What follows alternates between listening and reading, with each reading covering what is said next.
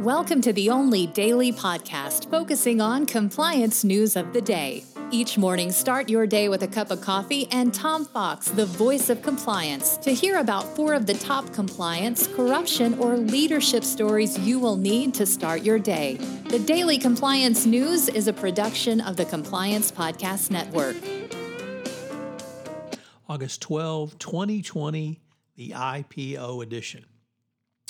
First up from the Trump administration, the uh, U.S. Department of Labor has significantly cut back on healthcare workers uh, to from getting paid sick leave as part of a law uh, co- Congress uh, passed. This interpretation, of course, is antithetical to what Congress tried to pass. Yet the Office of Inspector General noted by the move by the Labor Department to uh, keep healthcare workers from getting guaranteed paid sick leave uh, was the interpretation that the Department of Labor met. How you could cut back on paid health leave, paid sick leave from frontline workers uh, at this point in time would just seem to be uh, really uh, an, an, incredible slap in the face.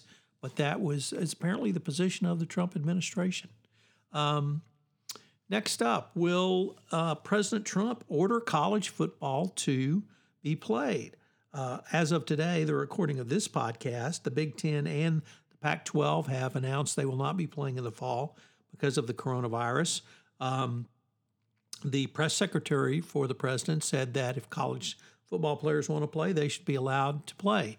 Of course, this completely contradicts all uh, medical advice around having players congregating together, travel schedules, and of course, people in stadiums. Nevertheless, the Trump administration thinks it's more important for college football to take place than the safety of the players.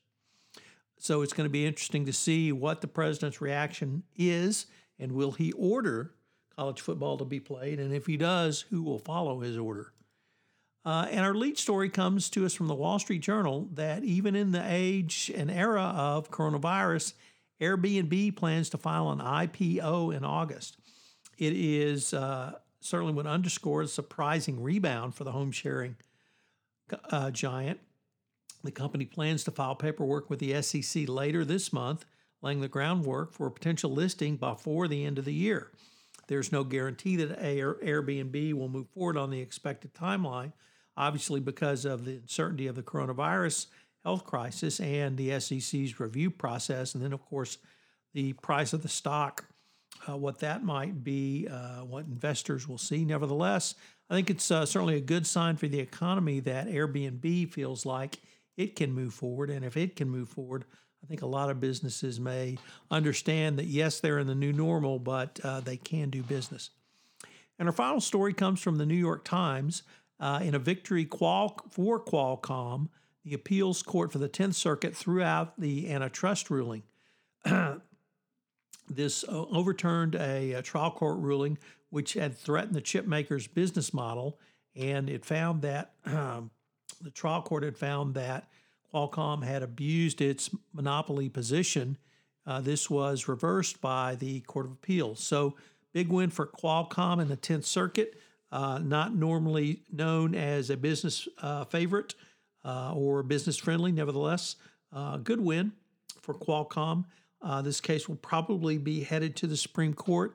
It will be interesting to see if this Department of Justice uh, will uh, appeal it or not. So um, we will continue to watch this story. The Daily Compliance News is a production of the Compliance Podcast Network and a proud member of C Suite Radio. Thanks so much for listening. I hope you'll join me again tomorrow.